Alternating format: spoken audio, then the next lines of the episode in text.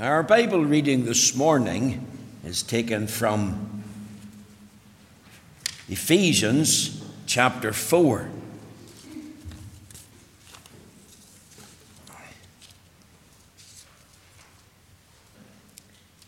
Ephesians chapter 4.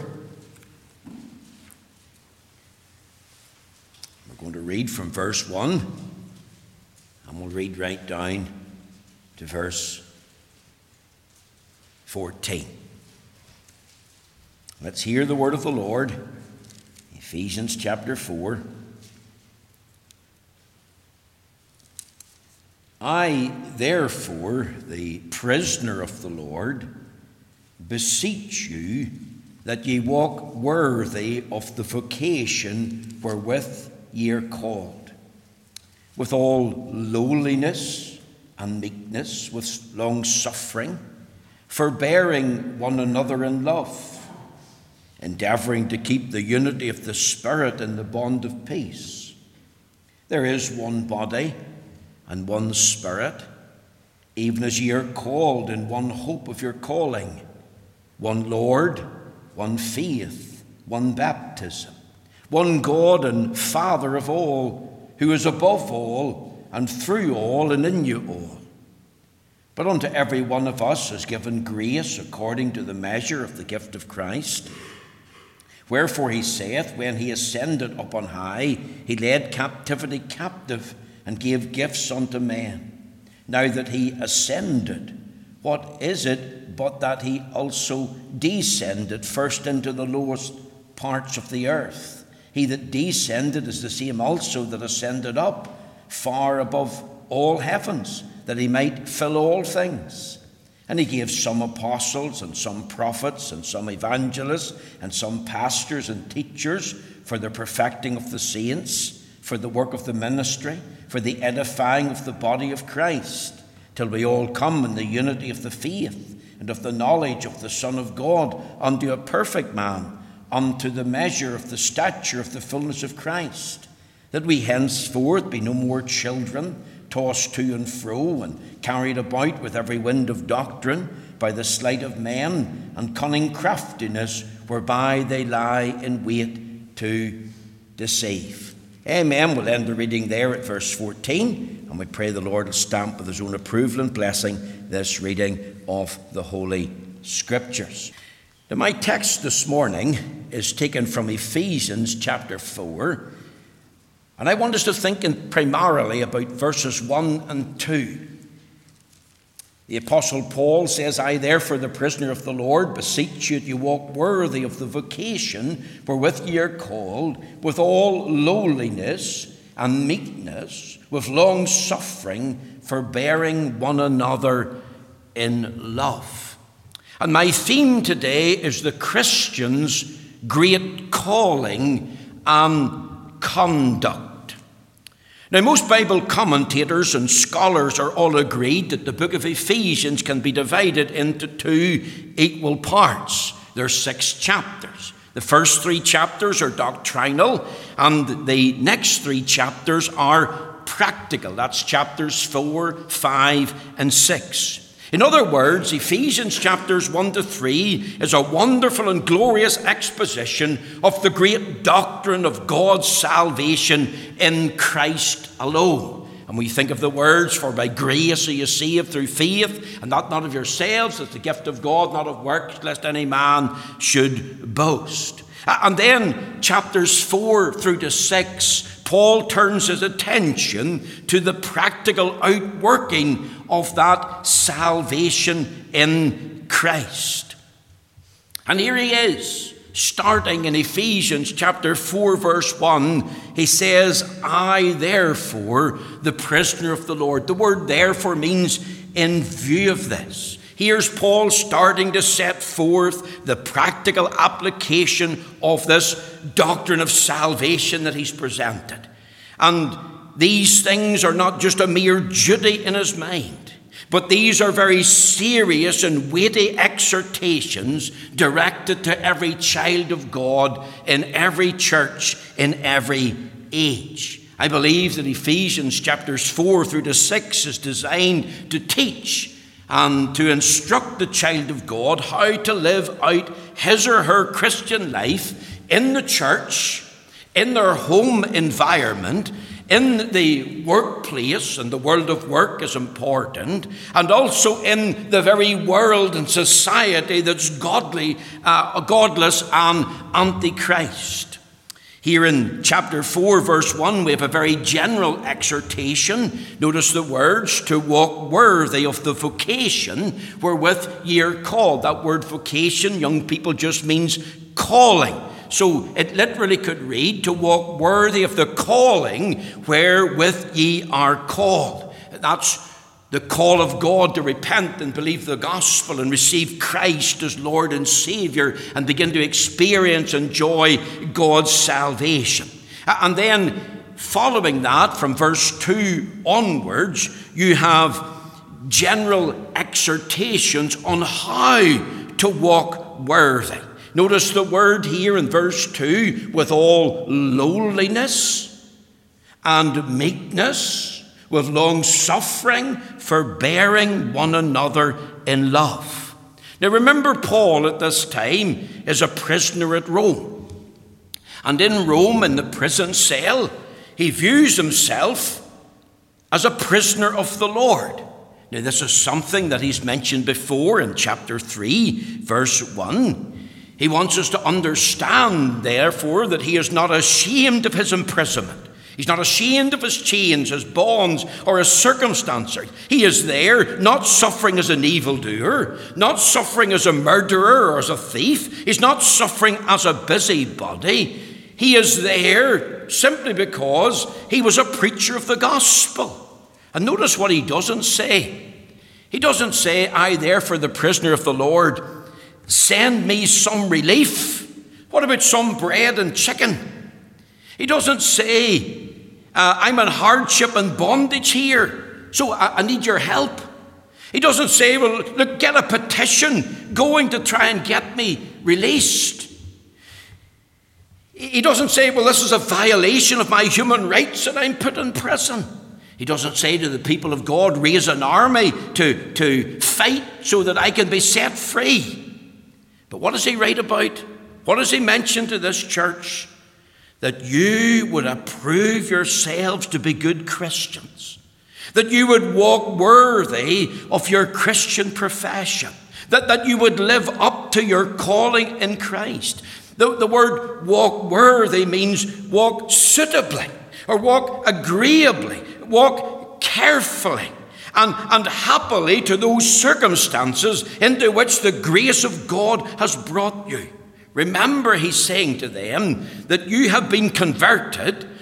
You've been converted from heathenism to true Bible believing Christianity. And now that you're born again, now that you're soundly saved, now that you've been genuinely converted, now you're in Christ, now the blood has been applied, you are to live out the gospel in the church, in the home, in the workplace, in society. And if you have been called by the gospel, having repented and believed the gospel message, if you've been called to uh, glory, then you must live then to the glory of God. So often I think we forget that we're called Christians. And every Christian is meant to be a little Christ on earth. And we must answer that name by how we live. And we're to live like Christians, we're to live like Christ lived. You see, we have been called to live under the reign and rule of God. We have been called into the kingdom of light, a kingdom of glory, a kingdom of holiness, and we must keep this in mind. And we must not only keep it in mind, but we must live as if we're heirs of the kingdom of light, the kingdom of glory, the kingdom of God. And that's what he's dealing with here in Ephesians chapter 4, verses 1 to 2. And as you think of the theme today, the Christian's great calling and conduct, let me set before you three things if I can. I want you to think about the spirituality of the Christian's conduct. You see, if we'd have asked ourselves, how are we to conduct ourselves as a Christian? How do we er, conduct ourselves as a true child of God? If you think of these words, that you walk worthy of the vocation wherewith you're called, how? Here's the answer. Look at verse 2. With all lowliness. Now we'll pause there. What does that mean? See, lowliness has to do with humility. It's humility before God and man. God wants his children to be humble. In fact, the Bible says to us in 1 Peter chapter 5 verse 6, humble yourselves under the mighty hand of God. You see, the opposite of humility is pride. Humility is the opposite of pride. And God hates pride. Pride is one of the seven deadly sins. You think of that word pride, young people, P R I D E. What's the middle letter? Well, it's the letter I. And what has I to do with? It has to do with self. And you see, I means me first. And do we not live in the me first generation? Remember the story of the prodigal son to his father? Give me. You see, we can think more highly of ourselves than we ought to. And if a person in the house of God, or in the home, or a workplace, or whatever, is full of pride, and they think that they're better than anyone else, then that attitude, that mindset is going to impact and have an effect especially on the life and witness of the church. And selfish pride can breed other sins jealousy, lust, greed, bitterness, gossiping, discord, busybody, having an evil tongue. You see, in 3rd John, that's the epistles, First, Second, and Third John, there was a man in the church called uh, Diotrephes. And John wrote about him, and he said, When I was writing to the church, Diotrephes, he loved to have the preeminence. He was high up in the church, and when John came, remember, he's the apostle of love. What did Diotrephes say to the church? Don't let John in, don't receive him. Don't listen to him. And you can read about this in 3 John verses 9 through to 10. John says, This man's prating against us with malicious words. And not just himself, but he's forbidding others to receive us. And those that do receive us, well, he's casting those people out of the church. You see, Diotrephes, he loved the preeminence, but he didn't see that his carnality, he didn't see that his attitude and mindset was one of pride, selfish pride, and it was having a damaging effect upon the life and the witness of the church. I always remember the late Dr. Paisley saying about some people have pride of face, and pride of race, and pride of lace, really to do with their clothing, and their pride of grace. And the question that should come to us is this what has any Christian ever got anything to be proud about. If we see pride as a sin, one of the seven deadly sins, and if pride comes before a fall, then we've got to be aware and adopt the attitude that this pride needs to be repented of. If we're to humble ourselves before the Lord that He might exalt us in due time, then we need to be aware of the damning and the dangerous sin of pride. Turn over there to First Chronicles, First Corinthians chapter 4, and in the verse 7. Paul asked this question to the church at Corinth Who maketh thee to differ from another? And what hast thou that thou didst not receive? Now, if thou didst receive it, why dost thou glory as if thou had not received it? You see, what's he saying there? Who maketh thee to differ from another? Because we're all in the same boat. We're all ordinary clay. We're all sinners. We're all miserable sinners. We've all got souls, and we need to be saved. And then he asked the second question And what hast thou that thou didst not receive? You see, all that we have got this morning, even the very precious gift of life, the gift of breath, the gift of food, the gift of family, everything else, we've all received it from the Lord.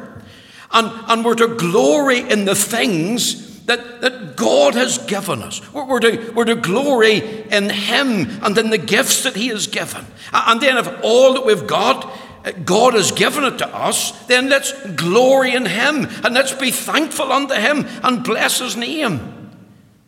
Think again of what Paul stressed there to the church at Corinth in 1 Corinthians chapter 15 and verse 10. It's a verse that I love and have underlined.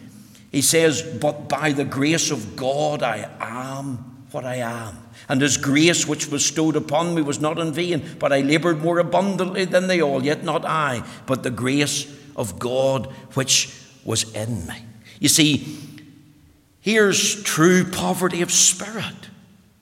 It's seeing yourself, I am what I am by the grace of God.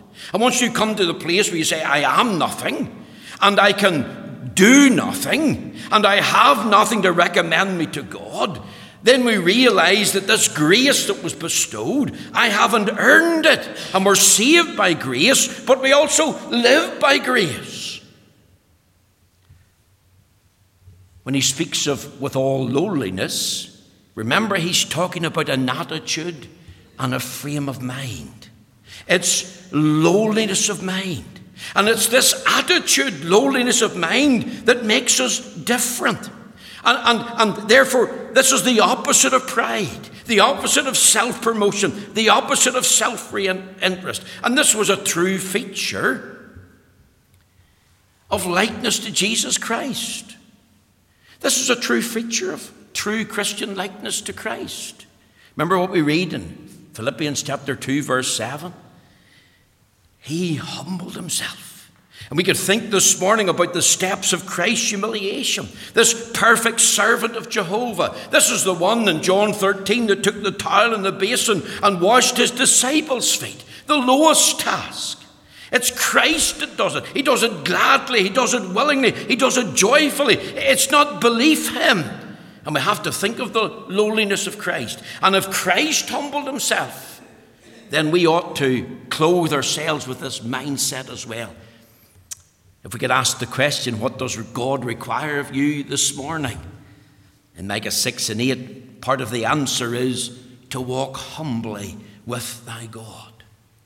And among the Lord's people in the church, among men in society, we are to walk humbly before the Lord.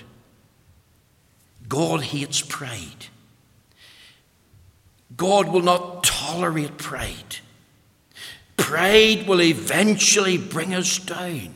And if I ask again, what have any of us got to be proud about? Have we not got the same Father? our Heavenly Father? Have we not the same Saviour, Jesus Christ our Lord? Have we not got the same Spirit? We've been born of the Spirit, we're indwelt by the Spirit, we, have got gifts by the Spirit. Are we not washed in the blood of Christ? Are we not all equally justified? There's not one of us this morning better than any other. And if we're born of the same Spirit and washed in the same blood and adopted into the same family, then what have any of us really got to be proud about? And if we're going to promote a peaceable unity in the church, then we must clothe ourselves with humility. Peter Paul, rather, is dealing with the subject of unity here, true Christian unity. He says, endeavoring to keep the unity of the Spirit and the bond of peace. We can't do that if we're full of pride. Uh, notice also here, if you look at our text, with all lowliness and meekness. Now, now what does that mean? We're just thinking about the spirituality of Christians' conduct. The idea here of meekness is being gentle, being kind, being tender hearted having a forgiving spirit. If you can write down the chapter to the last verse, it says, well, we'll take the context. Verse 31 Let all bitterness and wrath and anger and clamour and evil speaking be put away from you with all malice. Look at verse 32 And be ye kind one to another, tender hearted, forgiving one another, even as God for Christ's sake hath forgiven you. And remember, this also is an attitude of our heart and mind. If we think of Moses, he was one of the meekest men who ever lived. It's interesting that the Apostle Paul, from the day he got saved, knew that the Lord Jesus had made him a steward of the gospel. In other words, the gospel was entrusted to his care. And he was faithful to the blood in the book. He was faithful to the doctrine of salvation as God had given it to him. And he would come into any place to labour and to preach and to teach the word of God. How did he come? He didn't come as a man pleaser. He, he knew that he had to keep his eye on the Lord, which trieth all men's hearts. He didn't come with flattering words. He didn't come with a, a cloak of covetousness. He didn't come seeking glory. But how did he come? He's coming as a faithful steward. God has given him the gospel, like a, a, a, a wonderful deposit to keep. We'll turn over there to Thessalonians, 1 Thessalonians chapter 2 and verse 7. I want you to see this. Maybe you should underline this verse. This is important. 1 Thessalonians chapter 2 verse 7. Listen to these words, but we were gentle among you, even as a nurse cherisheth her children. Do you see that? In Thessalonica, Paul's come as a faithful steward with the gospel, the doctrine of salvation. And what does he say? I laboured among you as a nurse, as a nursing mother to her children. You think of a mother in the home, and there's mothers here. God bless you. Love to see you. I, I think the world of you. And what does a mother do? She gives of herself. She gives all that she has. It's not about her. It's about her children. And she sacrifices her time. She is patient.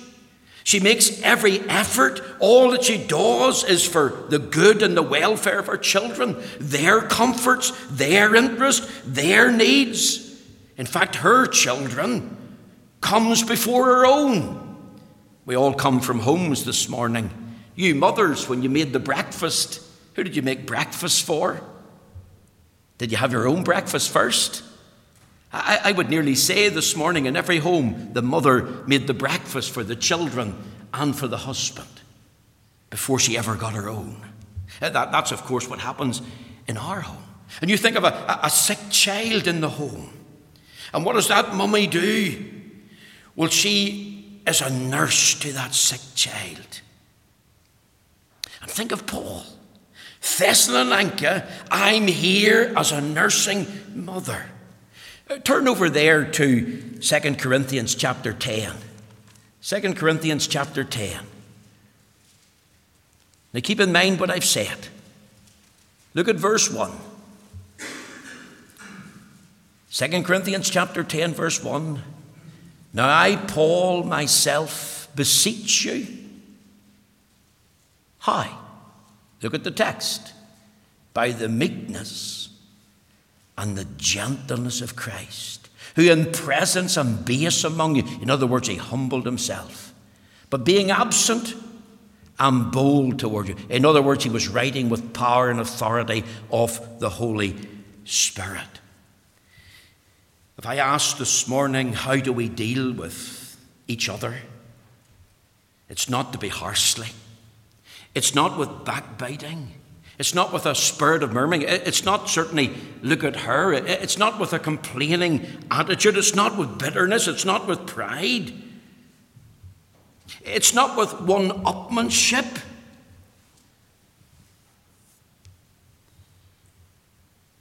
In our treatment of others, does it reflect the gentleness and the meekness of Christ? You see, if someone's upset, they're hurt, and they're mad, and they're disappointed in the life and witness of the church, what do you do? Well, if you're responsible for that hurt and that disappointment, then you go to your brother and sister and you confess your sin and you ask for forgiveness and you seek to be reconciled. That's the teaching of Luke chapter 17, verse 3. That's the teaching of Christ.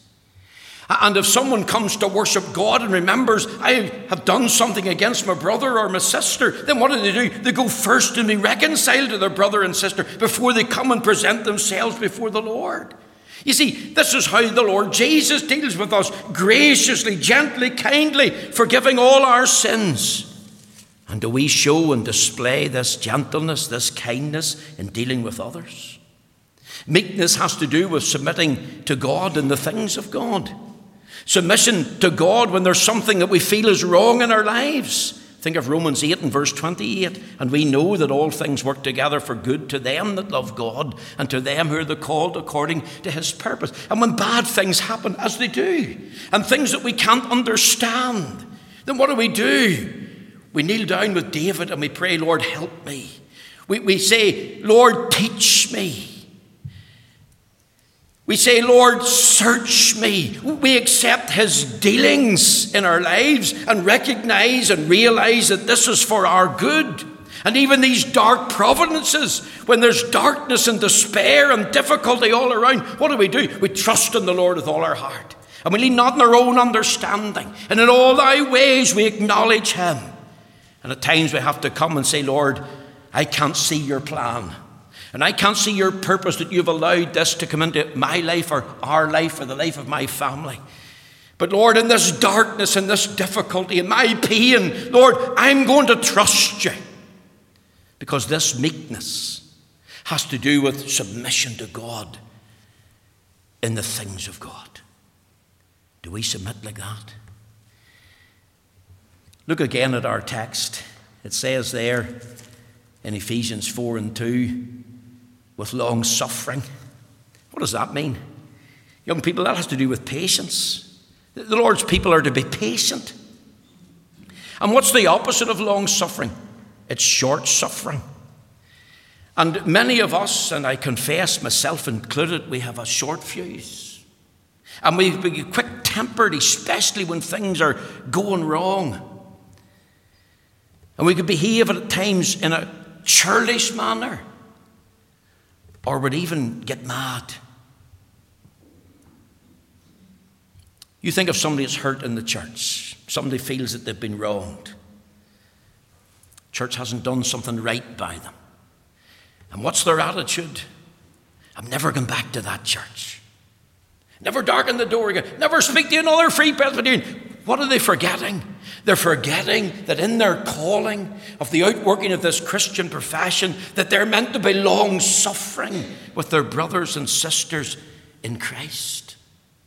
Remember the story of Nabal, Abigail's husband? He was a churlish man, he was out working. His wife came to him and asked for food for David and his men, and he flew into a temper. He flew into a rage. God's people are not to be like that. James 1 and 19, we're to be slow to anger, we're to be slow to wrath, we're to be slow to speak, we're to be quick to listen. See, God's people, out of all the people in the earth, they're meant to be long suffering. They're meant to put up with things. Oh, they'll not be perfect. Could I tell you, you're not going to find the perfect church.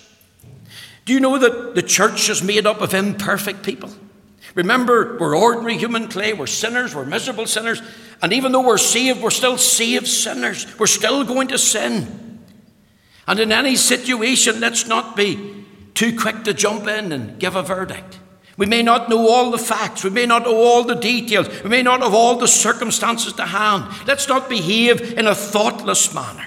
Let, us remember we all make mistakes. Let, us get our eyes on the Lord because it's so easy to jump to the wrong conclusion.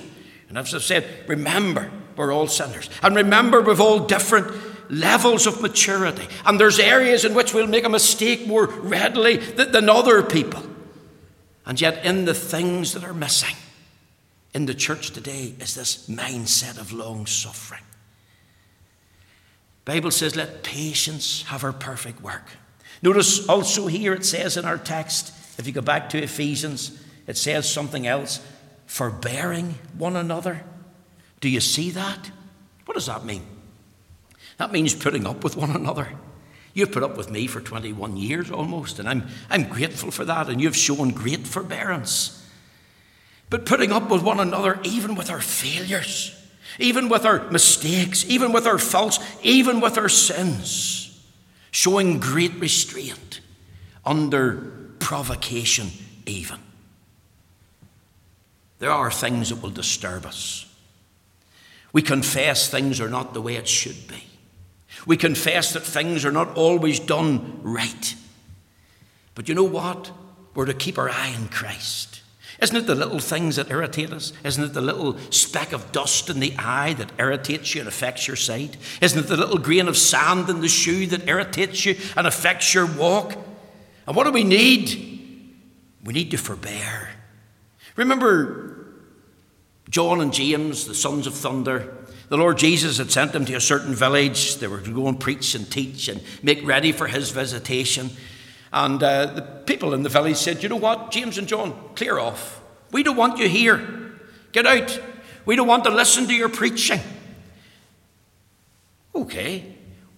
Well, James and John went back to the Lord Jesus and said, In certain village, they didn't want us, they wouldn't listen to us, they refused us, they told us to get out. Lord, can we call down fire from heaven? Let's burn up the whole lot, Lord. Let's send out a message throughout Palestine that this type of attitude is not going to be tolerated. What did the Lord Jesus say? Go to the next village, shake off the dust of your feet as a testimony, as a witness to get the vengeance is mine, saith the Lord. I will repay. And there's times when we must forbear. Could I say this this morning? And I want you to listen to me very carefully. Whenever a brother or a sister in Christ who's made a credible profession of faith in Christ who's walked for years with the Saviour, and they fall into a grievous sin. Maybe one of the young people, or an older person, or a minister, or an elder. Maybe even a sexual sin. And what do we do?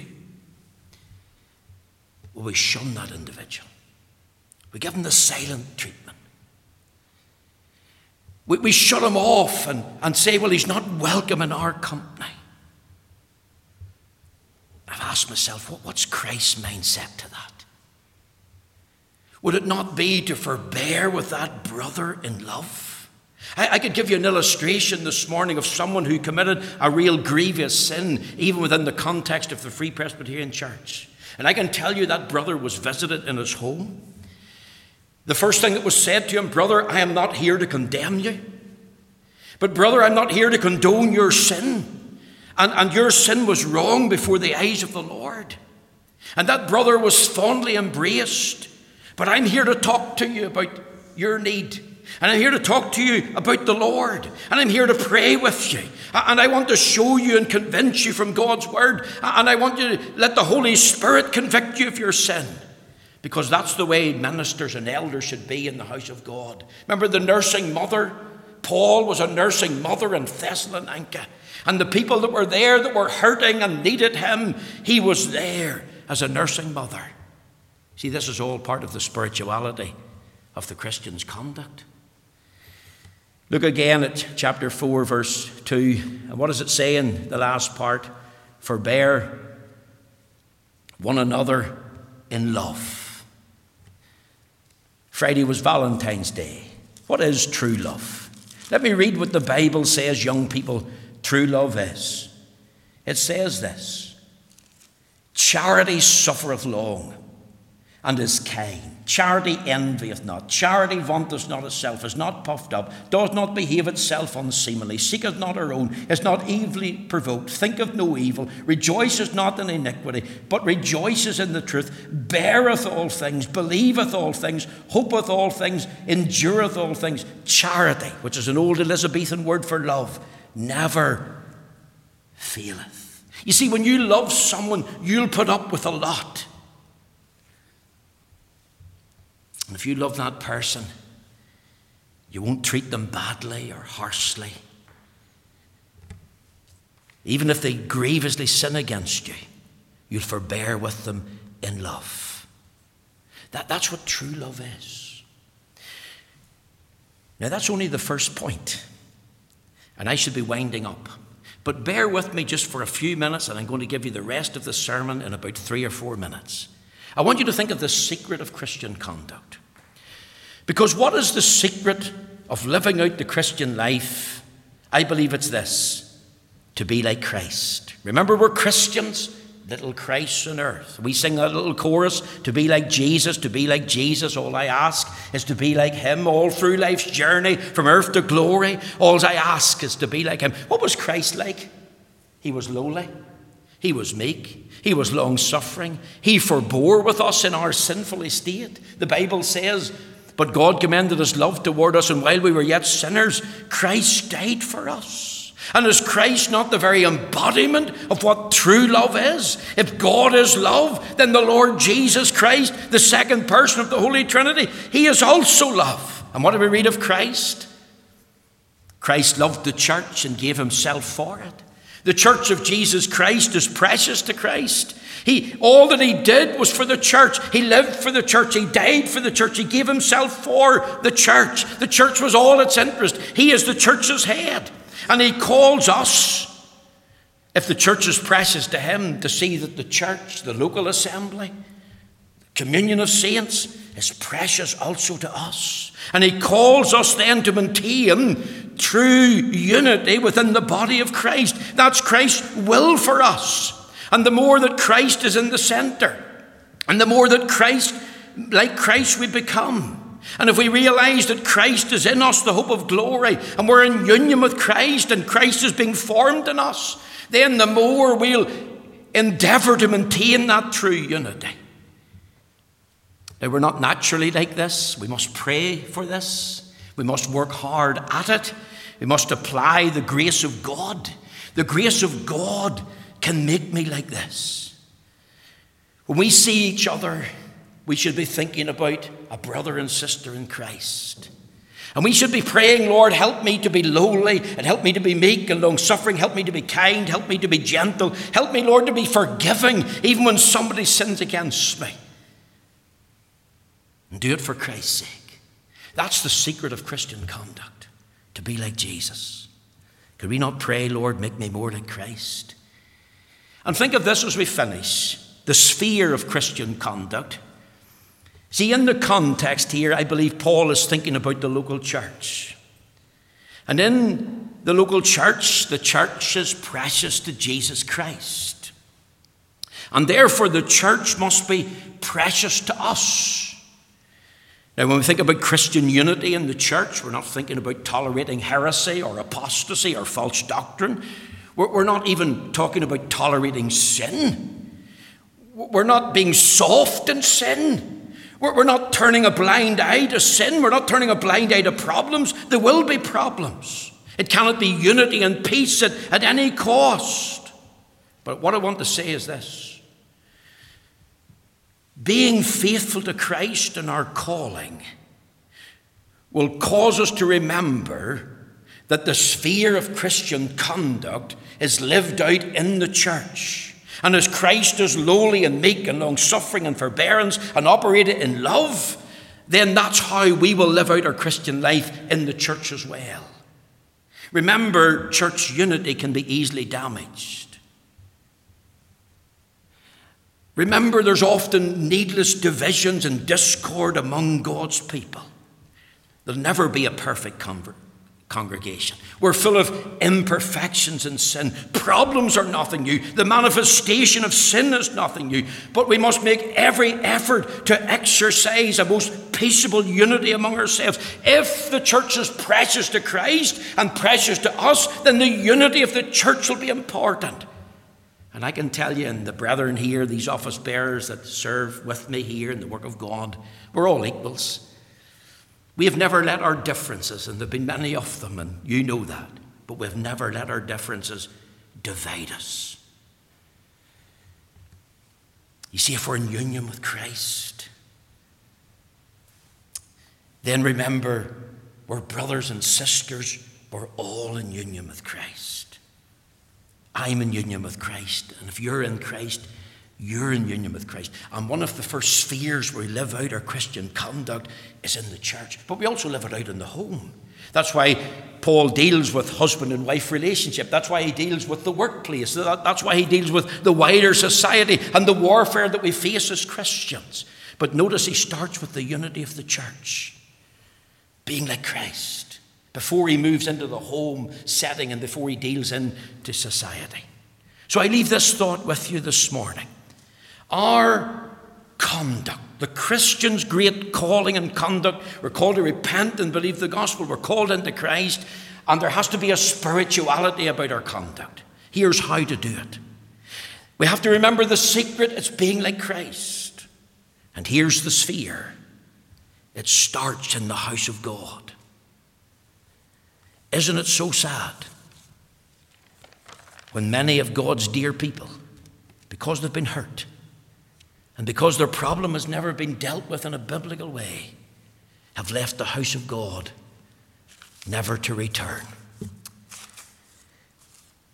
May the Lord help us to be different in Carryduff.